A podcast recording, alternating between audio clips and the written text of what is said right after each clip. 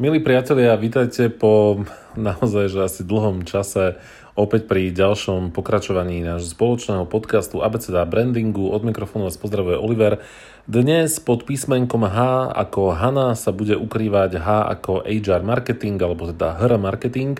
A keďže je to téma, ktorá je mne veľmi blízka, keďže som po zhruba nejakých 10 rokoch pôsobenia marketingu pôsobil alebo stále pôsobím ďalších 10 rokov v rámci HR konzultingu a teda mám skúsenosť aj z jednej aj druhej strany, ktoré sa spolu teda tieto dve zložky alebo strany spájajú v HR marketingu, tak bude to možno dnes trošku ani nie že dlhšie, ale možno skôr trošku viacej také dohlbky idúce a možno dovolím si povedať, že aj trošilinku kritickejšie v kontexte toho, ako častokrát sa možno nesprávne alebo nie úplne ako keby, že efektívne pracuje práve s týmto pojmom. Veľmi v skratke, v prvom rade sa, alebo ešte inak, minule som si povedal, že musím nahrávať tie diely tak, aby ste aspoň dopredu vedeli, čo sa všetko dozviete. Takže na začiatku si povieme základnú definíciu toho, čo vlastne je HR marketing, aký je možno rozdiel medzi HR marketingom a employer brandingom. Potom si povieme nejaké základné zložky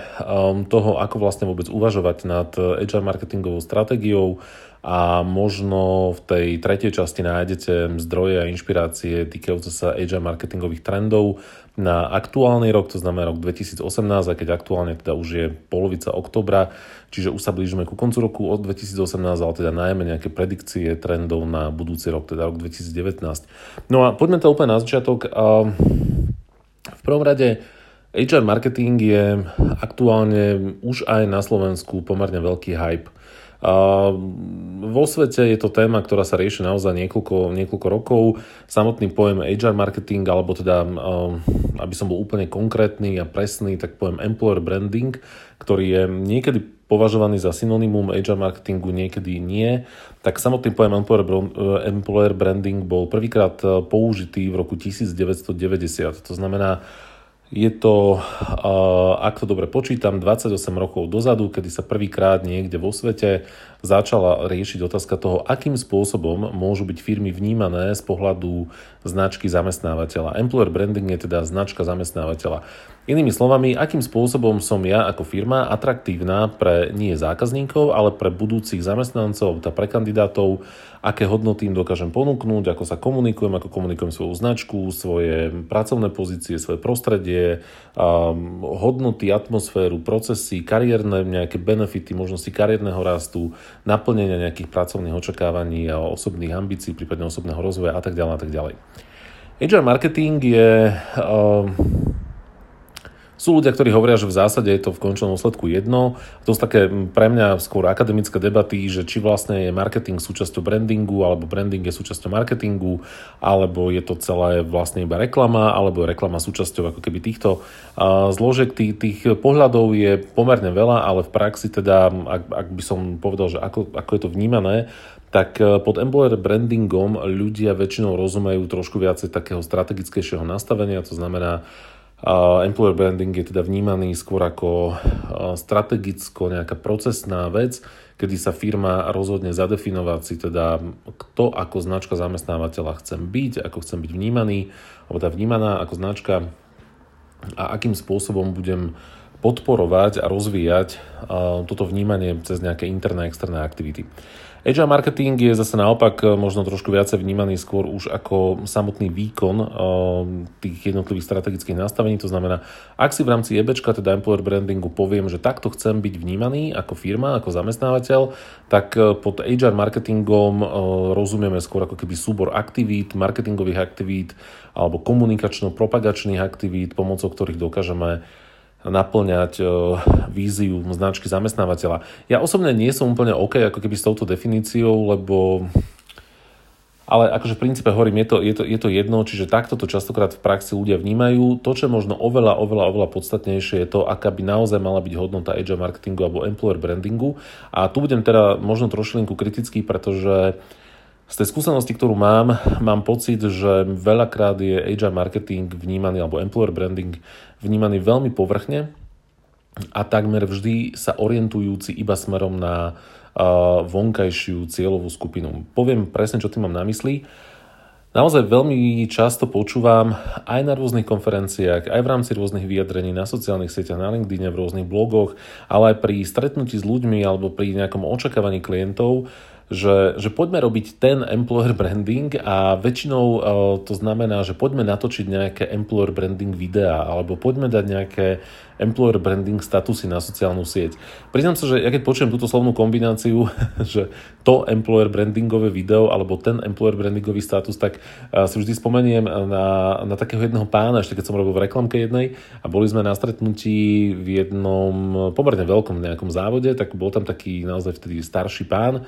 ktorý nám hovoril, že nož dnes to bude trošku ťažké, ako keby tu niečo poriešiť, lebo nám nejdu tie internety. A ja som sa to pýtal, že čo máte s internetom? A on že, no viete čo, my máme tam hore tie internety a tam to nefunguje niečo. A sa mi strašne páčil taký ten jeho pohľad, že tam niekde v nejakej hornej miestnosti, tam sú tie internety. A ja mám niekedy pocit, že podobný pohľad máme ako keby na employer brandingové video, že ako keby to bola nejaká jedna konkrétna vec, ktorú spravíme, natočíme, dáme to von a zrazu akože ten employer branding nám už funguje. Tak poďme sa pozrieť na to,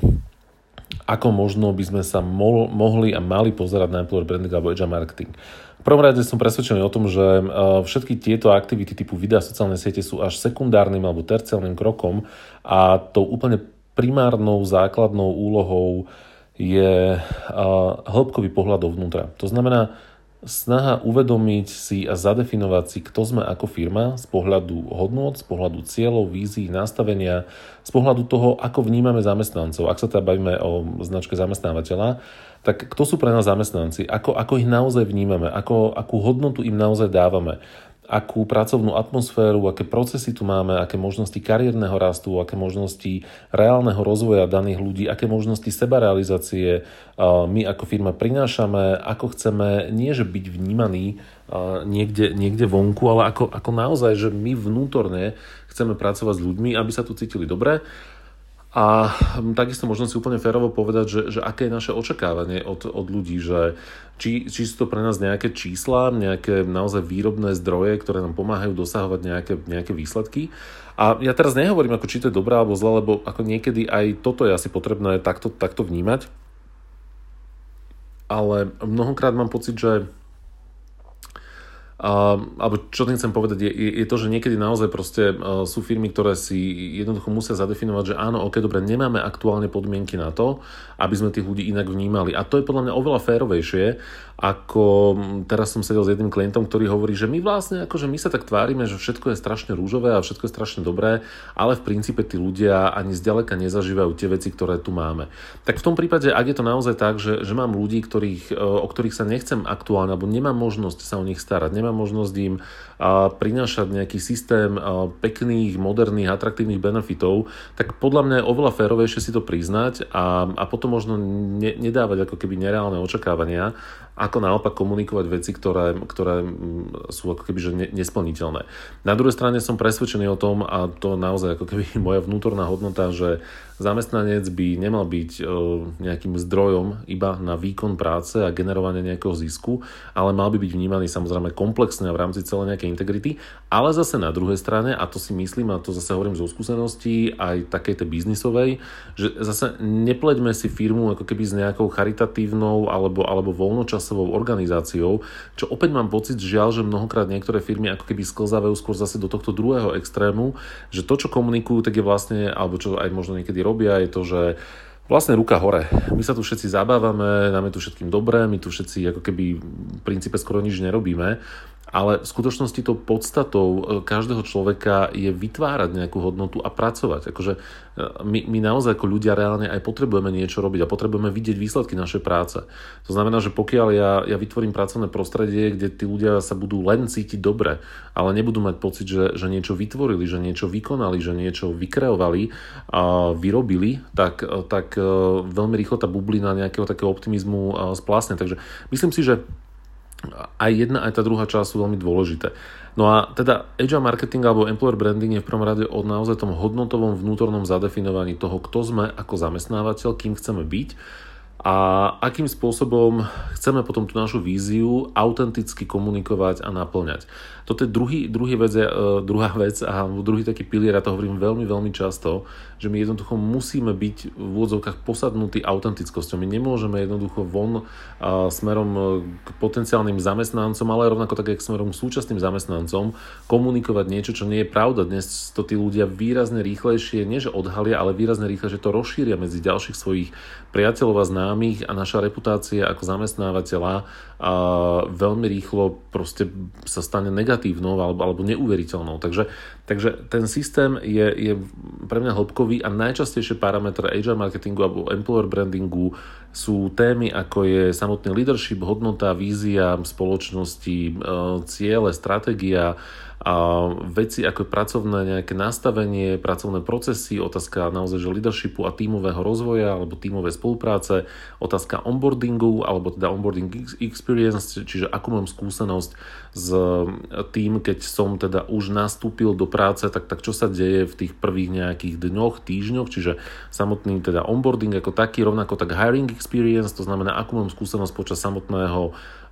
absolvovania rôznych pracovných pohovorov alebo rozhovorov, intervií, vraj už je to poslovenčené. Je to otázka talent managementu, to znamená, ako pracujem s existujúcimi zamestnancami na rozvoj ich zručností, kompetencií, odborných znalostí, manažerskej kariéry a tak ďalej. Do akej miery pracujem s odborným nástupníctvom alebo odborným rozvojom, čiže máme tu nejakú vertikálnu a horizontálnu škálu rozvoja, čiže buď pracujem na tom, aby ľudia v rámci vertikálneho rozvoja mohli postupovať kariérne vyššie po manažerských pozíciách, alebo v rámci horizontálneho rozvoja, aby mohli postupovať v tej nejakej odbornej zručnosti, to znamená, aby sa naozaj prehlbovali odborné znalosti v prípade, že nechcú byť manažermi, lebo zase nie každý chce byť manažerom a nie je dobré, aby každý bol manažerom. Mnohé ďalšie témy, téma naozaj ako keby, že zručnosti a rozvoja kompetencií, ale už len také tie ako naozaj, že bazálne témy, ako je, že dodržiavanie dohodnutých vecí, otvorená a bezpečná komunikácia, možnosť robiť nejaké chyby a experimentovať a učiť sa z tých chýb, to znamená nejaká otvorenosť progresu. Toto všetko je súčasťou employer brandingu alebo HR marketingu a je potrebné, aby to firmy mali zadefinované, nájdené, identifikované, pomenované, naplánované a jasne ako keby, že kúpené, to znamená taký ten prvok, ktorý nazývame možno trošku odborne, že buy-in, teda nákup, kúpené tie hodnoty, aby to nebolo iba o tom, že my o tom rozprávame, aby naozaj tí ľudia tomu verili. A veria tomu väčšinou iba vtedy, keď vidia, že sa naozaj tie veci reálne dejú aj v praxi. A tým sekundárnym krokom, to znamená, keď máme toto všetko nastavené v rámci firmy a tých oblastí je strašne veľa a také tie veľmi často známe, možno ešte je otázka že nejakého employer brand archetypu, to znamená, akú rolu brand archetypy sú nejakou marketingovou pomôckou na zadefinovanie role značky, ktorá potom pomáha práve v autentickej a konzistentnej komunikácii. Je to zadefinovanie tzv. EVP alebo Employee Value Proposition, teda pridanej hodnoty pre zamestnancov, čo je v zásade trošilinku upravený popis marketingového Unique Selling Point alebo teda nejakej unikátnej pridanej hodnoty alebo dôvodu nákupu a mnohé ďalšie takéto parametre, ktoré firma potrebuje mať nejakým spôsobom zadefinované. A až keď máme všetky tieto veci spravené a pokiaľ nám fungujú smerom dovnútra, pretože ja som presvedčený o tom, že v tom prvom kroku každého employer branding alebo HR marketing strategického nastavenia, rozhodnutia a aktivít musia byť existujúci zamestnanci. Je podľa mňa chore, že my sa mnohokrát snažíme ako keby získavať ľudí zvonku a sľubovať im šialené veci a úplne kašleme na ľudí, ktorí rok, 2, 5, 10, 15 pracujú pre našu firmu a zarábajú nám peniaze, pomáhajú naplňať naše hodnoty, ale my ako keby sme viacej v odzvukách ofúknutí a tým, aby sme potom pekne vyzerali niekde smerom navonok. No a pokiaľ teda tieto interné veci sú nastavené, tak potom až prichádza na rad externá komunikácia. A potom naozaj môžeme vytvárať pekné zamestnanecké videá, predstavovať zamestnancov, predstavovať pracovné pozície, predstavovať firmu, jej vízie, predstavovať firemné priestory alebo kancelárske priestory, dávať si fotky zo spoločných hraňajok a večerných bowlingov a husacín a teambuildingov a neviem čo všetkého možného. Lebo okej, vtedy je to autentické, vtedy naozaj ako viem, že keď to dám niekde von na sociálne siete, tak sa mi nevytvorí sprška negatívnych komentárov bývalých zamestnancov alebo ľudí, ktorí poznajú zamestnancov a nebudú tam komentáre typu klamete, zavádzate, neverte im a nič z tohto nie je pravda a tak ďalej a tak ďalej. A potom samozrejme je otázka teda, akým spôsobom komunikovať a teraz prichádza možno k tej téme nejakých HR marketingových trendov. Samozrejme, berte to naozaj tak, že toto je veľmi zrýchlika, sú pomenované mnohé témy, ktoré jednoznačne treba ako keby rozoberať do detailov, ale v každom prípade, aké sú možno agile marketingové trendy. Naozaj teraz viacej z pohľadu už práve tej externej komunikácie, tak jednoznačne je to autentická komunikácia na sociálnych sieťach. LinkedIn, Facebook, Instagram, toto by mali byť tri siete, ktoré sú ako keby naozaj že absolútnym základom. A som presvedčený o tom, že každá firma, možno až na nejaké malé výnimky, by z pohľadu employer brandingu a agile marketingu mala byť schopná obhospodarovať všetky tieto tri sociálne siete, alebo teda tieto majoritné sociálne platformy, to znamená ešte raz je to LinkedIn, je to Facebook a je to Instagram. A prípadne ešte YouTube ako nejaké médium alebo teda nosič nejakých videí. A prečo si to myslím? Jednoducho preto, lebo všetky tieto tri hlavné sociálne siete v súčasnosti, to znamená ešte raz LinkedIn, Facebook, Instagram, sú siete, kde reálne sa nachádzajú vaši potenciálni zamestnanci a súčasní zamestnanci, alebo pokiaľ možno aj nie priamo oni, tak sú tam ich rodinní príslušníci. Áno, veľakrát sa mi stalo, že sme sa rozprávali s klientmi, ktorí mi hovorili, že vieš čo, Oliver, my sme výrobná firma, máme tu ľudí s vekovým priemerom 40, 45, 50 rokov. Títo ľudia asi nie sú na Instagrame a ja hovorím, že áno, určite nie sú, respektíve možno pár ľudí tam je, ale je menšia pravdepodobnosť, že by tam nejaká väčšia majoritná časť vašich zamestnancov bola, ale určite tam sú ich deti. A prečo by sme nemohli komunikovať veci, na ktoré môžu byť hrdé deti svojich rodičov? Prečo by tam nemohol byť sociálny profil, alebo teda profil firmy, ktorá bude jednoducho komunikovať na Instagrame možno práve veci, ktoré sa týkajú buď mladších zamestnancov, alebo naozaj deti týchto rodičov. Naopak, pokiaľ mám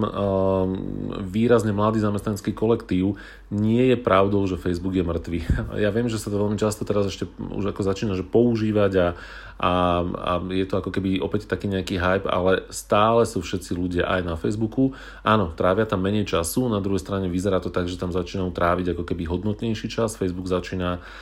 meniť trošku svoje nastavenie, svoje algoritmy a tak ďalej. Aj z pohľadu zobrazovania obsahu ľudia stále sú aj na Facebooku a pre povedzme, že také tie administratívno-manažerské pozície primárne je veľmi silným sociálnym médiom práve sociálna sieť LinkedIn, kde sa títo ľudia nachádzajú, kde komunikujú, kde zdieľajú nejaké svoje veci a kde si samozrejme hľadajú prácu. Pričom opäť nie je pravdou to, čo mnohokrát žiaľ ešte stále niekde rezonuje, ja ich volám takí, že LinkedInácis, že takí tí ľudia, ktorí